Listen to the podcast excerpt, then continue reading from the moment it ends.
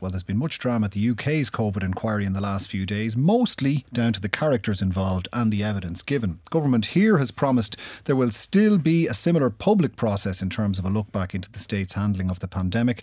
We had expected details of that investigation by the end of October. Minister Charlie McConalogue, any update on when it will happen? Yeah, well, we're expecting it very shortly, Colm, and uh, as the uh, various representatives of the government have said it is important we review um, how we handle the COVID pandemic and, and that we learn for it from for, from it for the future. I, I, think there's no doubt that as a government, when you look at the international comparisons, we handled it very strongly.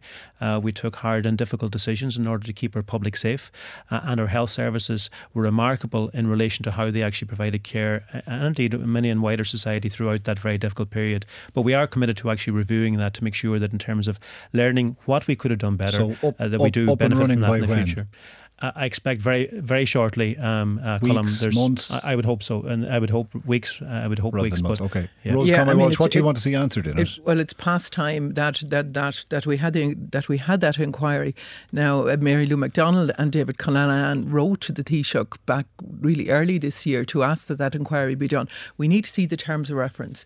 We need the terms of reference to be broad enough to capture what we what we need to capture here, but we also need the Taoiseach to consult with the care champions with the, the Irish Association of Social Workers which is and with representative time. groups so of do you, families. Do you, do you uh, have a timeline taken, on when you'd like to see it up taken, and running?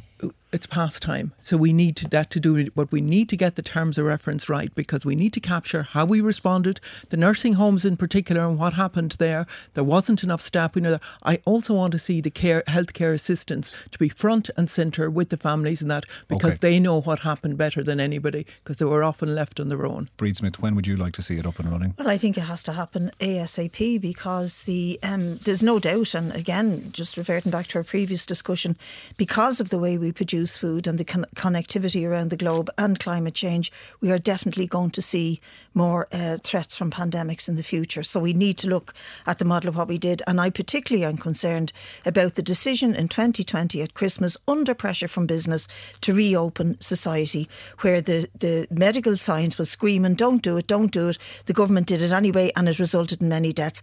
And we must look at what happened in nursing homes because we're failing to address the failed model of the way we look after elderly people okay. in nursing homes that cannot cater with the spread of pandemics in the okay. way it couldn't with COVID.